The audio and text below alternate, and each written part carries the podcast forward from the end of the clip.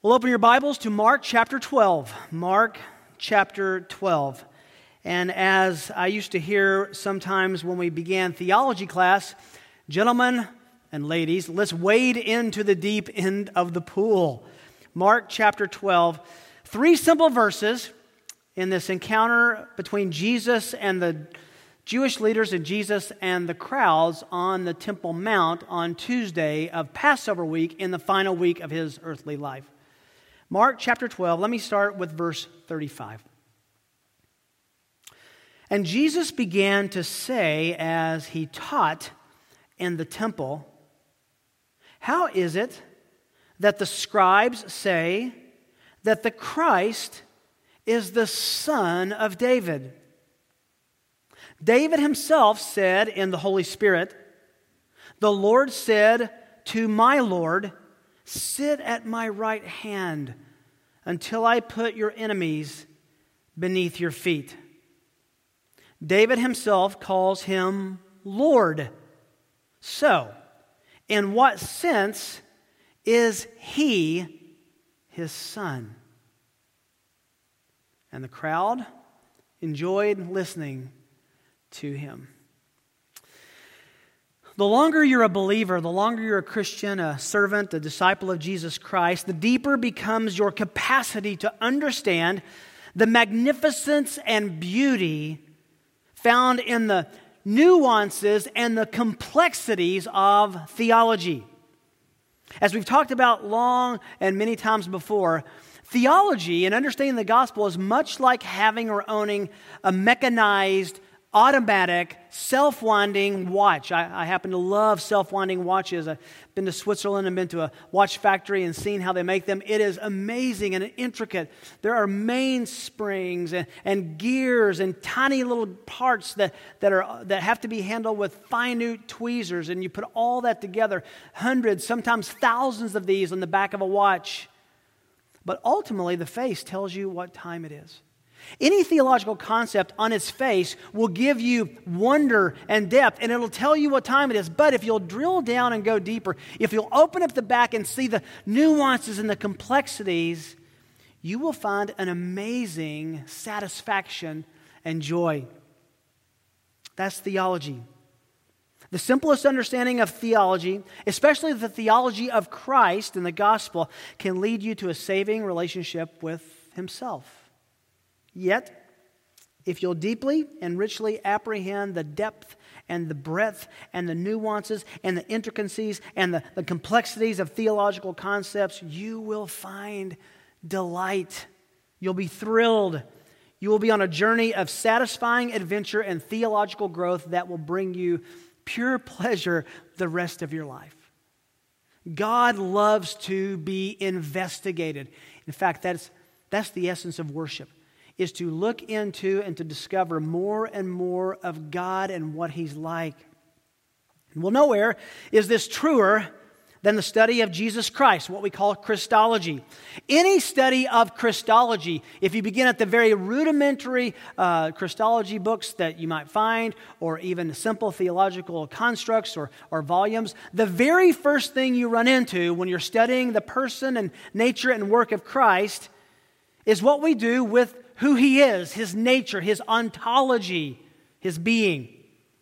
By this, we mean coming to grips with the reality that Jesus is both God and man, fully divine and fully human, truly divine and truly human.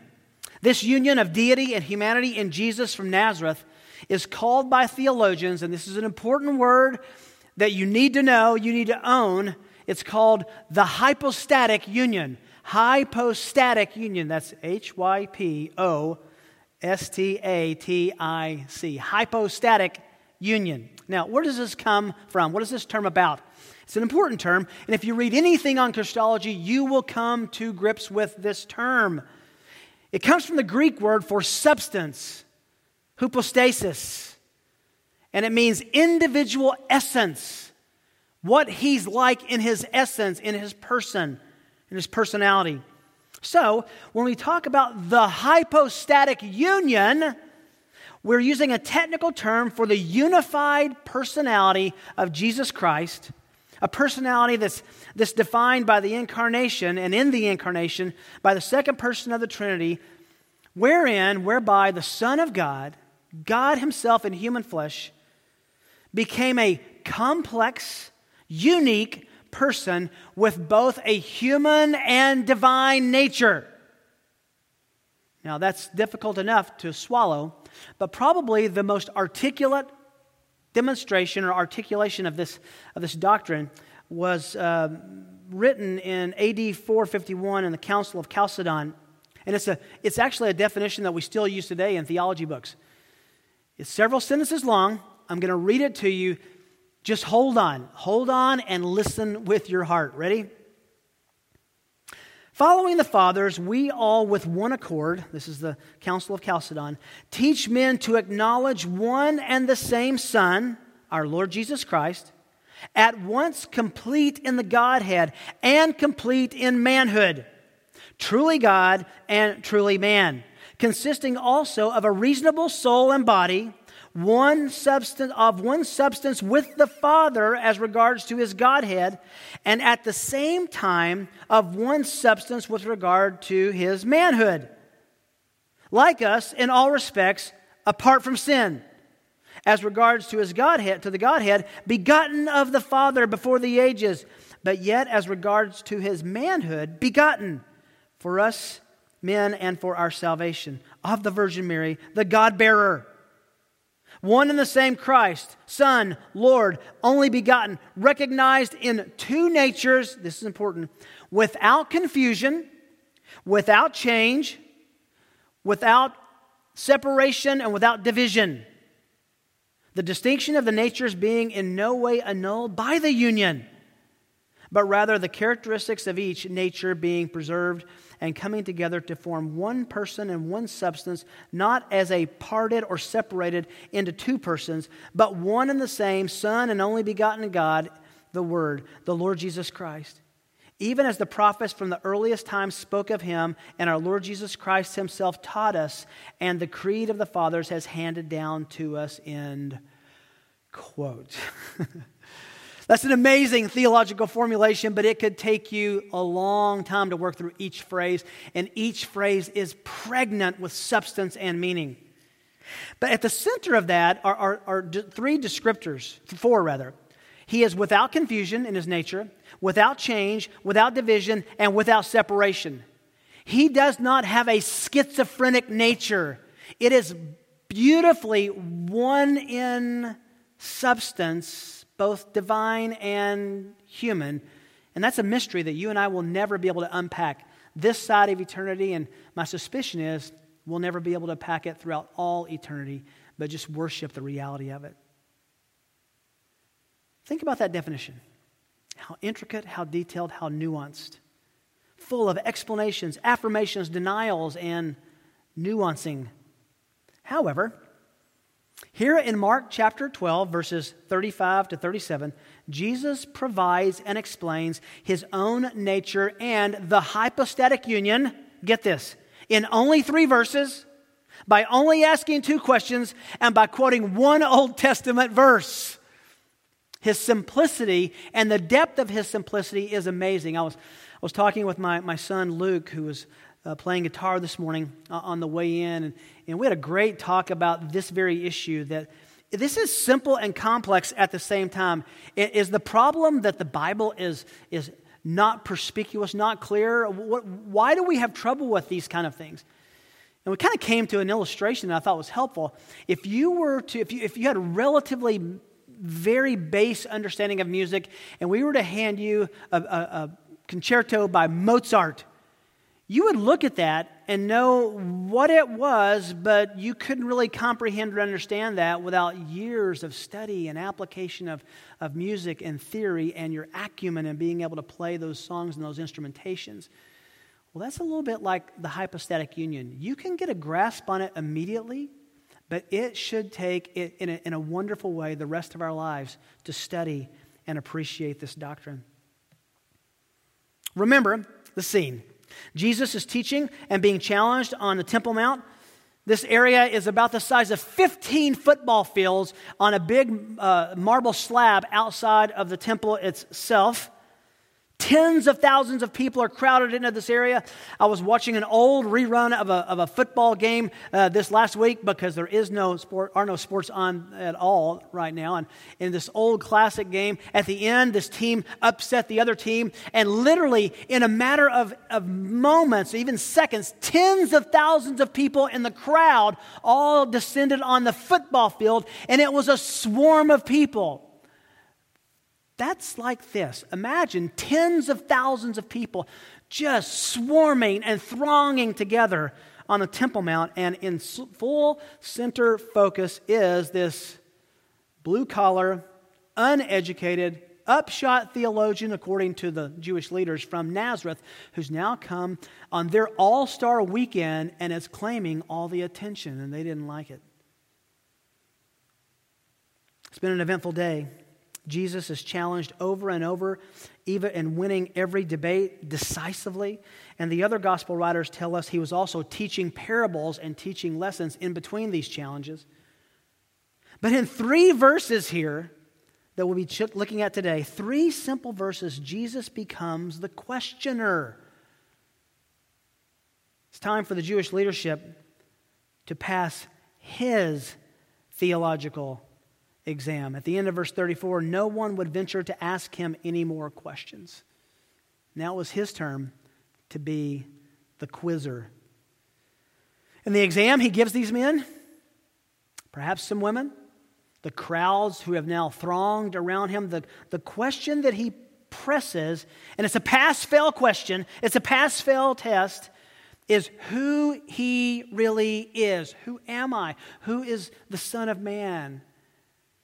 The issue is his nature. And with this passage, we come to grips with a concept which I, I hope you're familiar with in part, and you'll be more so hopefully after this morning, and that is his own hypostatic union, the, the union of the divine and the human. Just hang on for a minute, and I hope that Jesus' clarity will help us all in a moment. In fact, think about this the incarnate hypostatic union, Jesus himself. He is the hypostatic union. The hypostatic union himself is going to teach about the hypostatic union in theology. It's incredible. So, all of us are students today in the classroom of the master teacher, the master theologian, the one who not only wrote theology but is living theology. And we'll listen to him teach us about the hypostatic union. So, this is really more like a lecture from Jesus we're going to take notes on. And we'll find together the hypostatic union according to Jesus, three corroborations. The hypostatic union according to Jesus, and we'll listen to him give us three corroborations. That's an important word. A corroboration is something that you compare to something else, you corroborate it with, with other data. He is going to teach us about himself from a psalm. He's going to corroborate his very existence, the hypostatic union in the New Testament, fully explained in his person, fully realized, but in the Old Testament, fully prophesied in one verse. So we'll look at the hypostatic union according to Jesus, and our outline will follow three corroborations. The first is in verse 35. The Christ will be the son of David. Very simple. The Christ will be the son of David. And Jesus began to say, as he taught in the temple, and when we say in the temple, remember, we're not talking about in the temple complex, but in that, that large area, 15 football fields of, of rock on which everyone would gather to, to buy sacrifices, to bring their sacrifices, to stage their sacrifices. And as we saw on the first day of the week, to have commerce. Jesus says, How is it? That the scribes say that the Christ is the son of David. So far on this Tuesday Passover, of Passover week, our Lord has been mostly on defense. He's been pressed on areas where the Jewish leaders thought they could publicly trap him, they could embarrass him, they could discredit him, they could have him say something that was theologically errant for which they could execute him. Ultimately, they're trying to find justification to kill him. So they bait him over and over, staccato, one after another, with questions like Who gave you the authority to claim what you claim? What about taxes? What, what, what's, the, what's the resurrection? Do you believe in it? Is there such a thing? What's the foremost commandment? After asking and asking and asking, and these are only the questions that Mark records, there were others that Matthew and Luke add in as well. After all of this asking, finally there's a silence. Why? Because look at the end of verse 34, as we said, no one, after he talked about the greatest commandments, no one would venture to ask him any more questions. They lost. No one could best this uneducated theologian's theology. It's incredible. Uneducated, by the way, according to the standards of the Sanhedrin. Certainly not uneducated because of who he actually was and is. Now, Jesus now turns the tables. He starts being the, the questioner, the inquisitor. He's going to ask questions. And his purpose now is, is not only to silence his enemies, but now it's to do something that's incredible and is going to have consequences in just a few days. Theological consequences for you and me, even this morning. And that is, he is going to assert that he is not only the son of David, but actually God incarnate, God in flesh. He's going to claim to be God very clearly. Jesus' question actually there's a couple, but he asks a, a, a, first and then a second with a psalm in between.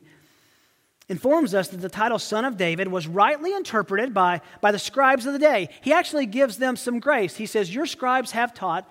And then he says, The, uh, the Messiah would be the son of David, from the line of David. How is it that the scribes say that the Christ is the son of David? Now, quick word study. The word Christ, Christos, in the New Testament is the same exact word translated as the word Messiah in the Old Testament. So much so that it's translated Messiah in the first verse of the New Testament. The word for Christ is translated Messiah. It's the same thing. The Old Testament Messiah, that's the New Testament Christ. So every time you hear or read the term Christ in the New Testament, know that that's a, des- that's a designation for Jesus as the Jewish Messiah. It's loaded, a loaded term. Matthew chapter 1, verse 1. The record of the genealogy of Jesus and our English translation says Jesus the Messiah, the Son of David. It's actually the, the term Christos. Jesus the Christ, the Son of David. The very first thing we learn about the Christ in the New Testament is he is indeed the Son of David, and Jesus affirms that the scribes rightly say that the Christ is the Son of David. Makes perfect sense. It's also the right way to start the New Testament if you're going to write about the Christ. He was to be a descendant of David and David's lineage. But Jesus is here about to advance their concept of the Messiah. They knew and thought that he should and would be the son of David, but more than the physical seed of David, much, much more, he is going to be more than an earthly conqueror than they expected, and he's going to add to their understanding if they would accept it. Son of David was shorthand then for the long expected Messiah. Let's rewind the tape a little bit. On his way to Jerusalem, Jesus is coming out of Jericho. He stops to heal blind Bartimaeus. And in Mark 10 48, we studied many were sternly telling blind Bartimaeus to be quiet, but he kept crying out all the more. How was he addressing Jesus? Son of David, have mercy on me. This blind beggar understood that he was crying out to the Messiah, to the Christ. Back to the scribes in verse 35. Notice that he affirms the scribes, it's interesting, as great expounders of the law, religious experts of Judaism, they got this right. You're right. The Messiah is going to be a son, a descendant of King David. And again, a quick clue for our Bible reading is whenever you read Christ in the New Testament, understand that that's the Messiah of the Old Testament. Whenever you read Messiah in the Old Testament, understand that that will be the Christ, Jesus, in the New. Every Jew believed that the Messiah, or the Christ, would be a physical descendant of King David. That was common. You can't find evidence that anyone doubted that. Their conclusion and hope were that the Christ would be a great military leader who would deliver Israel from anyone who oppressed them. And at this time, that would have been the Romans from Rome, the, the Caesars, their mediated rule through the local officials. They believed that he would be great military conqueror, a king. And they were right to believe that, but they didn't believe enough about the coming king, nor did they understand the timing of his kingdom. Jesus is about to show them from their own Hebrew Bibles that the Messiah would indeed be a human descendant of David, but he will also be, drumroll, God Himself. And no one was prepared for this truth. Jesus confronts their shallow and their sloppy hermeneutics, their shallow and sloppy interpretation of one of the great messianic psalms. So, the first corroboration, he says, You're right. The Old Testament does affirm that the Christ will be the son of David. That's, that's the first understanding of the hypostatic union. That's another way of saying he will be fully human, he will be one of David's descendants. Secondly, though, our second corroboration is the Christ will be the God of David. The Christ will be the God of David. Verse 36. David himself said in the Holy Spirit, The Lord said to my Lord, Sit at my right hand until I put your enemies beneath your feet. A couple of things jump off the page when you look at this verse. First, Jesus makes a claim that ought to get your attention, it ought to arrest and stop our attention. He is talking specifically, think about this, specifically about the dual authorship of Scripture. David wrote Psalm 110, which he quotes, but he also says that the Holy Spirit is the one who moved him to say that, just as Peter wrote, the Holy Spirit moved men along in inspiration. He affirms the dual authorship of Scripture, telling us that David wrote, think about this, in intimate union with the Holy Spirit and under the controlling influence of the Holy Spirit. Let me, let me say that again. David wrote with intimate union with the Holy Spirit, and David wrote under the controlling influence of the Holy Spirit. This is one of the most important verses undergirding our doctrine of inspiration. David wrote Psalm 110, which is quoted here, but Jesus says he wrote that by the inspiration of the Holy Spirit. Second thing to notice is this is a quotation of Psalm 110, one verse, verse 1. Psalm 110, think about this. Here's some trivia for you. Psalm 110 is the most quoted psalm in the New Testament. It's quoted over 33 times, directly or by inference. We'll take a tour, quick tour of some of those passages in just a moment. His point is very careful. A simple and careful and detailed reading, if you'll give your real attention, scribes, Jewish people who are listening, to Psalm 110, verse 1, he says it indicates clearly that the Christ, the Messiah, will be more than a man.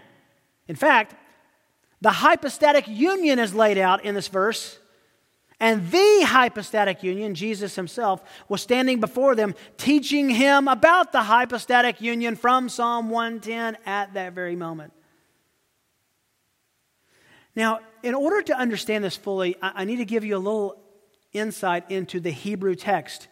Then we'll go to the Greek text, which will ultimately end you in your, your English text. First of all, the Hebrew text is very interesting in Psalm 110. It says, The Lord said to my Lord. Now, in Hebrew, that's two different words for Lord.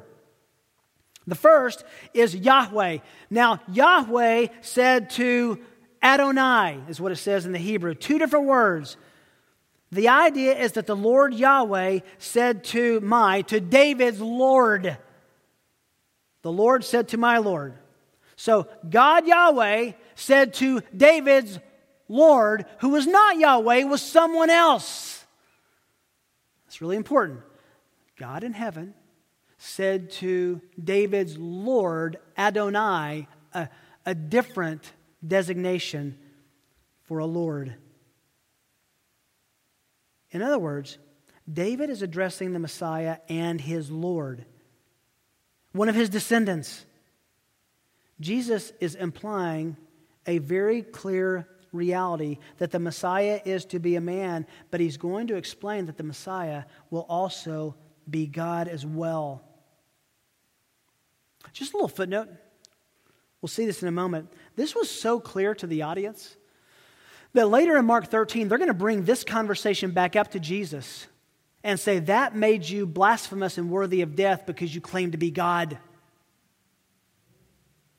This is a critical moment in the final week of our Lord. It's at this very exact moment that Jesus unveils to the crowds that he is not merely a good teacher from Nazareth He's far more. He is God in human flesh standing before them.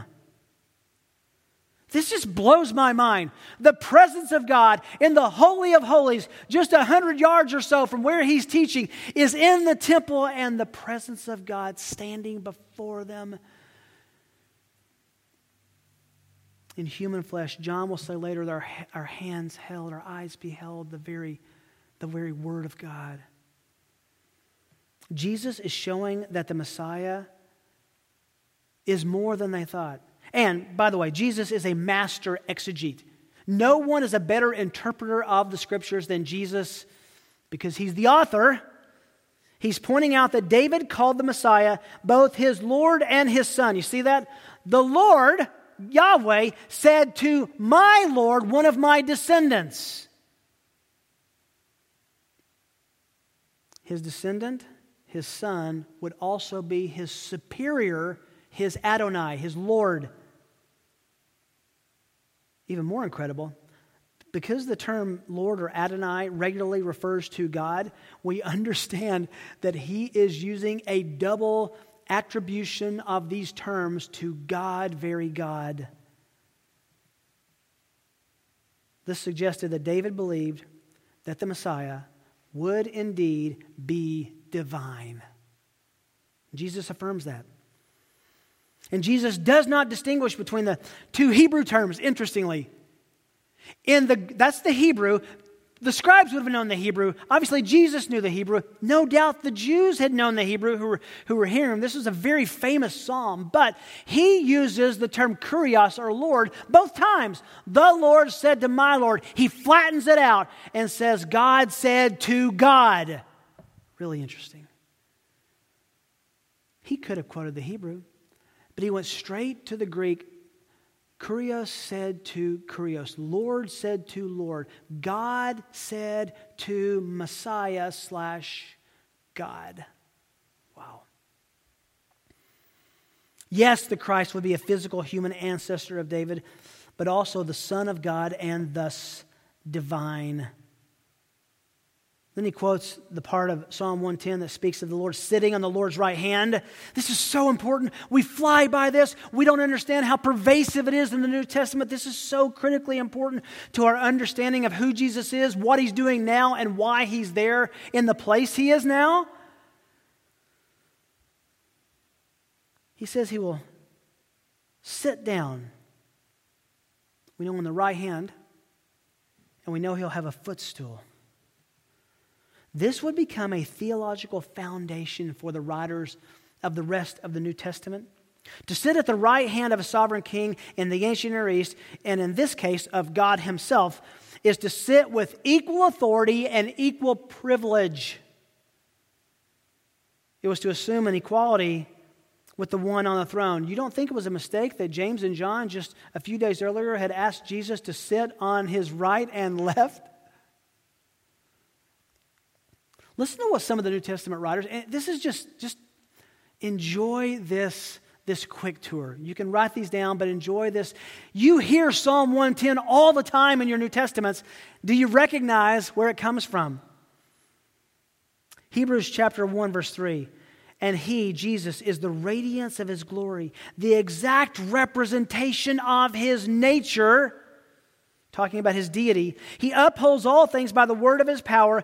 When he had made purification of sins, he sat down on the right hand of the majesty on high. So, in a text where the writer of the Hebrews is talking about the deity of Christ, he actually affirms, Psalm 110 affirms that he is God.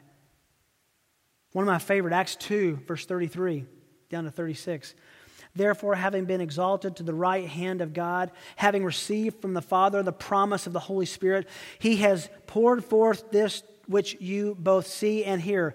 For it was it not David who ascended into heaven, but it was not David who ascended into heaven, but he himself says, The Lord said to my Lord, Sit at my right hand. This is Peter preaching, until I make your enemies a footstool for your feet. Then he says this Therefore, let all the house of Israel know for certain that God has made him both Lord, that's God, that's Kurios, and Christ, Messiah, from David, from heaven. This Jesus whom you crucified.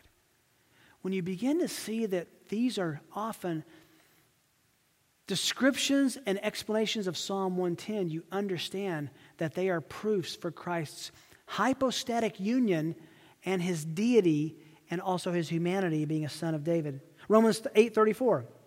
Christ Jesus is he who died, yes, rather who was raised, who is at the right hand of God, who also intercedes for us. That's just not a description of who he is. That's a fulfillment of Psalm 110. Colossians 3 1. Therefore, you've been raised up with Christ. If you've been raised up with Christ, keep, keep seeking the things above where Christ is, guess what? Seated at the right hand of God. Ephesians 1.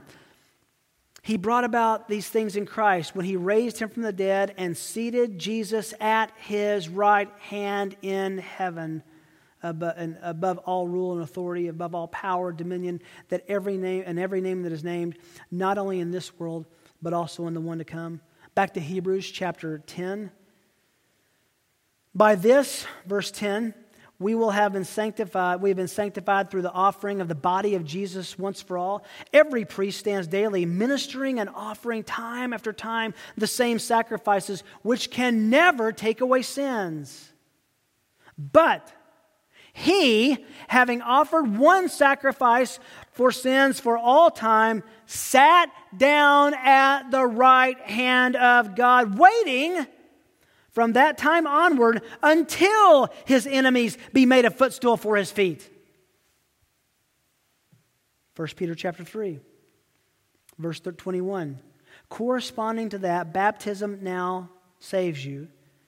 Not, this is not baptism or regeneration. This is an affirmation that baptism is, is a, a, a designation or a synonym for your conversion.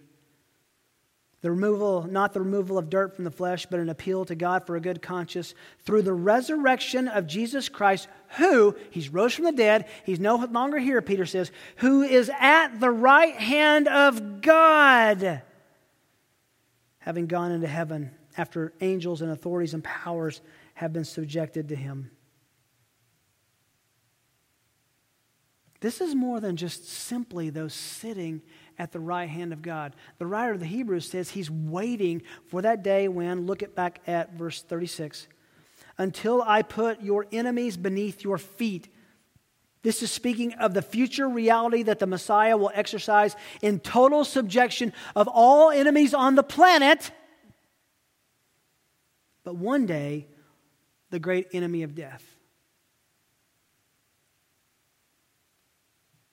Jesus uses the figure of a footstool, borrowing from Psalm 110, 110, verse 1, of him sitting on the throne with his feet on a footstool. Don't think of a recliner with a little ottoman and you're sitting back with popcorn watching television, television your feet are kicked up.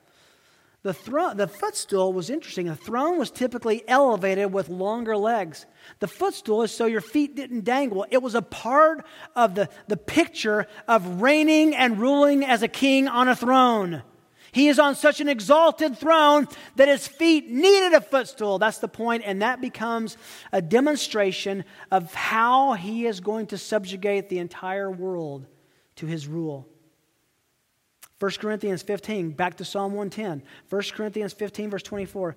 Then comes the end when he hands over the kingdom to God the Father, when he has abolished all rule and authority and power, for he must reign until he has put all enemies under his feet. The last enemy, enemy will be that will be abolished is death. For he has put all things in subjection under his feet a direct reference to Psalm 110. This moment on the Temple Mount is extremely important, eternally significant. Jesus' theology and teaching would be a serious bone in the throat of the Jews.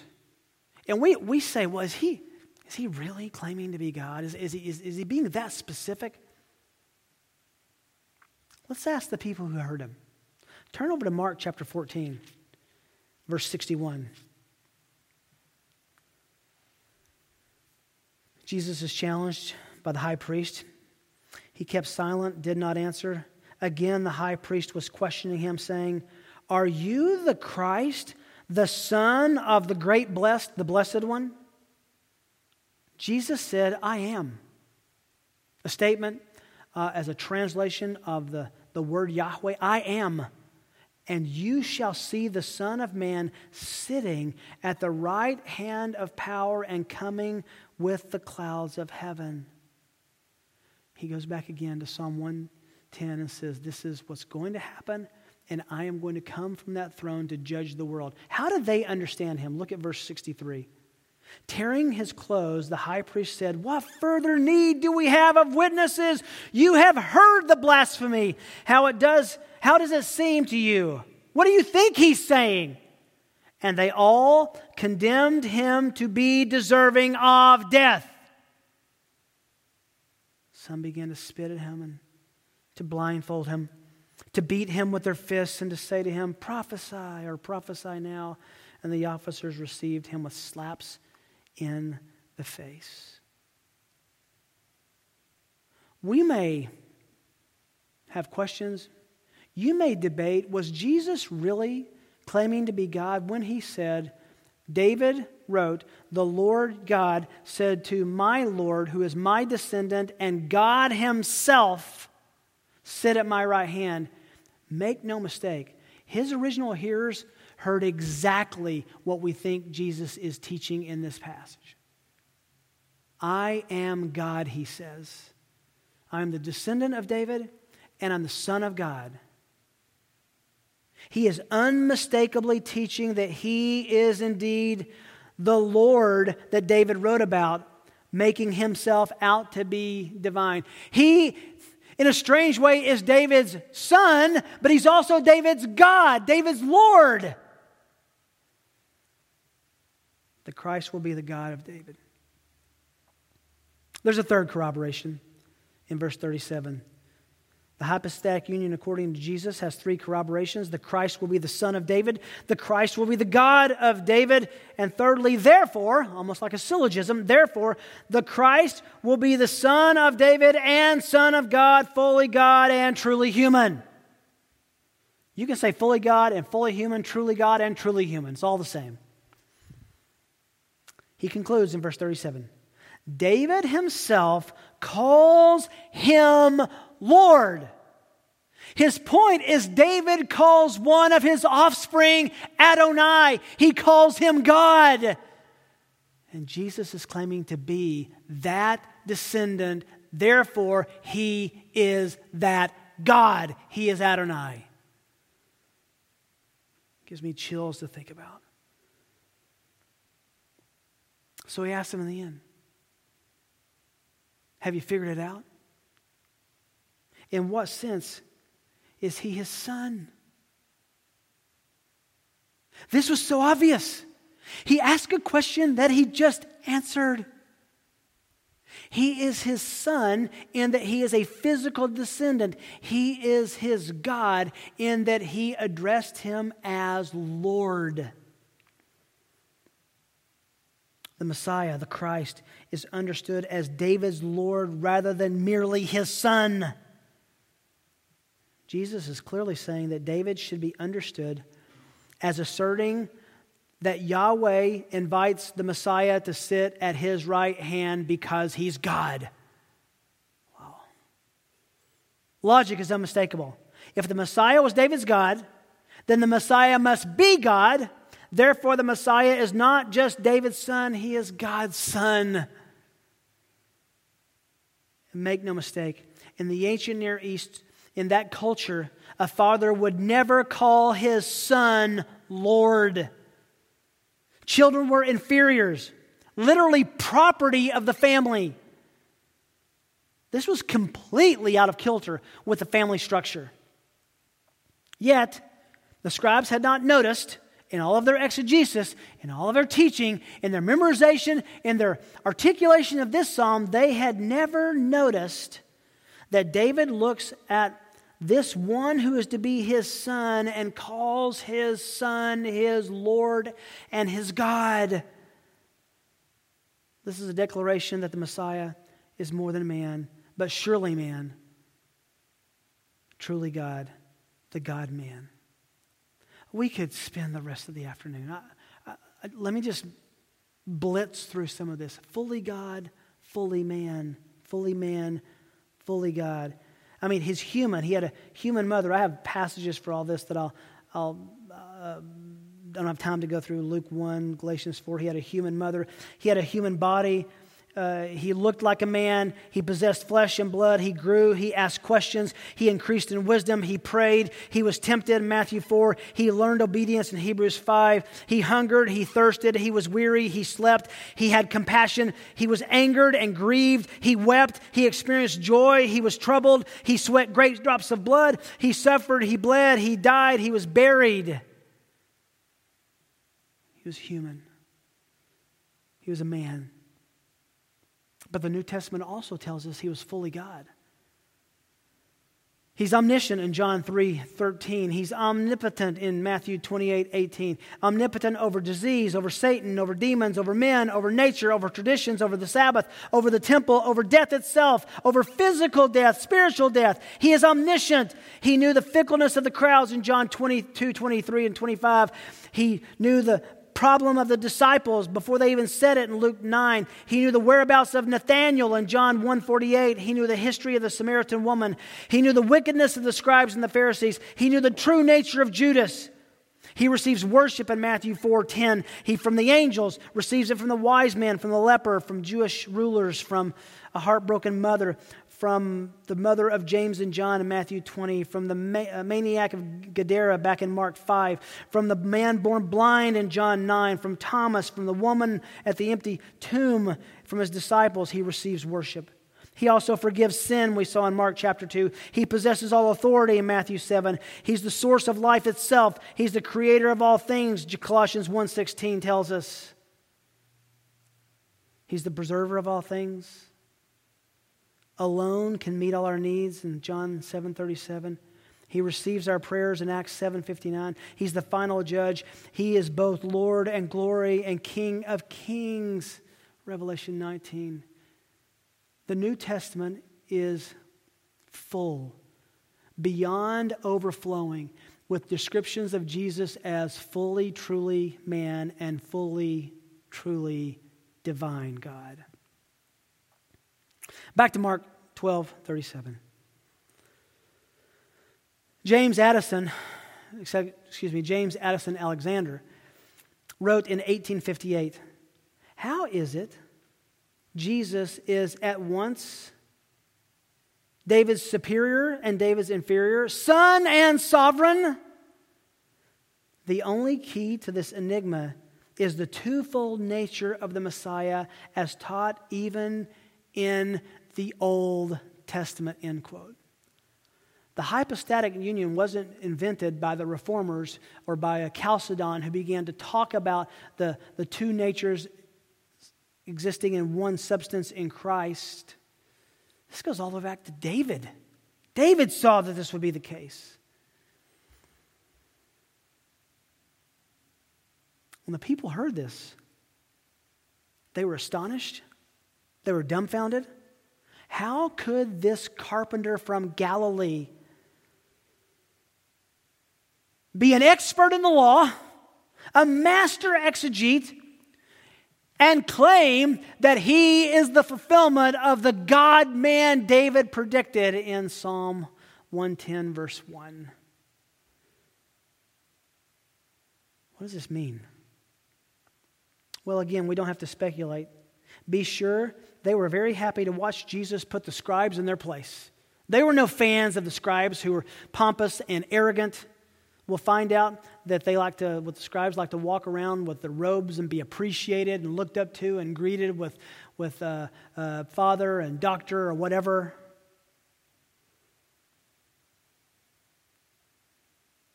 Mark 15, verses 6 to 15, tell us that they, the crowd, who appreciated Jesus' words now, would indeed be fickle and reject him.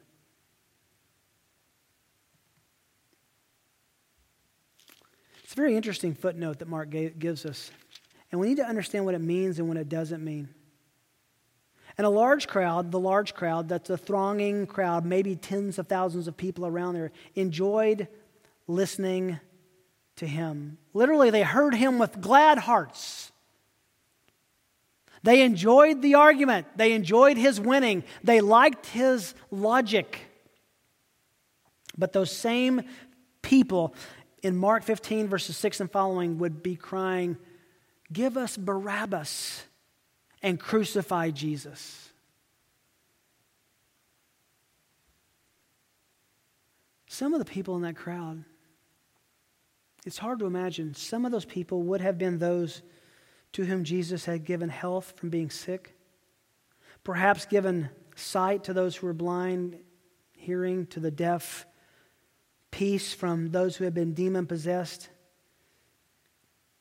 Kind of wonder if Lazarus or others were there whom he gave life from the grave. But still, the majority turned against him. All the evidence in the world is no substitute for the work of God in the heart. They heard him sweetly, gladly, pleasantly. But to hear and understand him and to believe him are two different things. Think of this. You and I have far more evidence than they ever had. Far more evidence.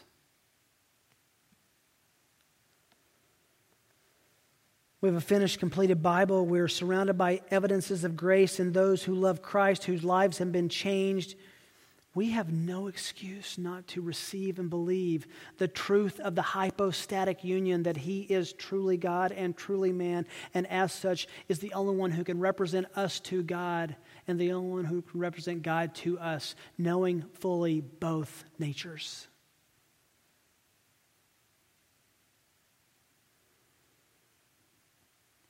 Job says in Job 9, Oh, that there were a man that could lay his hand on God and me, a mediator, an umpire to help us come together.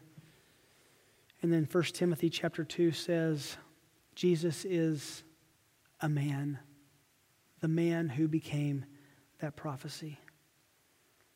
Listen, the hypostatic union is no mere theological theory. It is the very essence of Jesus, and without understanding that, you can never be a faithful disciple.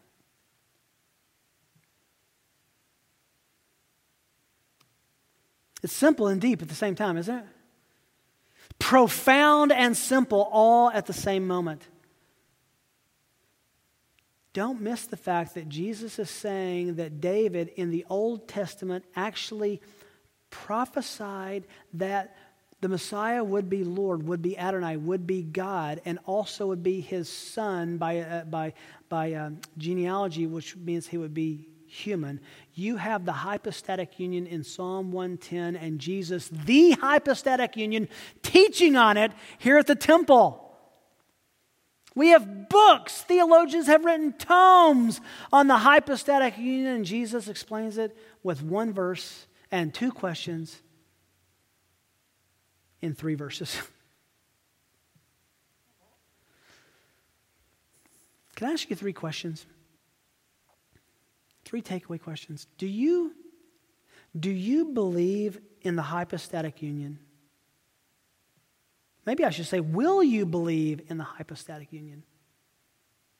This is not an optional theological proposition. You either, if you have a Jesus who is not fully God and not fully man, you have an unbiblical Jesus.